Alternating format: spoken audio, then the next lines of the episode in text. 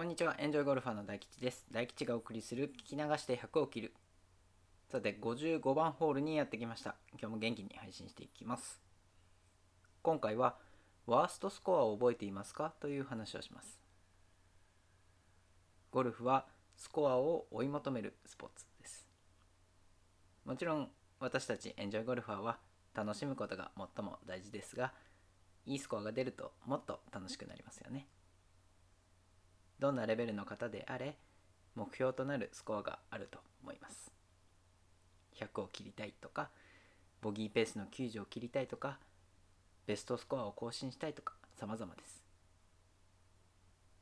頭の中にはベストスコアの記憶が強く残っていると思いますがではあなたのワーストスコアを覚えていますか？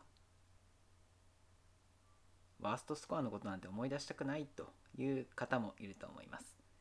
でもそんな方もあともう少しだけ聞いていただけると嬉しいです。なぜワーストスコアの話をするか。それはあなたの成長を振り返るため。ワーストスコアはゴルフを始めた頃に出したという方が多いでしょう。そして練習やラウンドを重ねてベストスコアにたどり着いたはず。つまりワーストスコアとベストスコアの差はあなたの成長の証なのです。とは言ってもなかなかスコアが伸ばせないという方もいるとは思います。でも決してだからといって全く成長していないなんて考えないようにしてください。成長のスピードというのは人それぞれです。そこにはまだまだ伸びしろが残っていると考えてみてはどうでしょうか。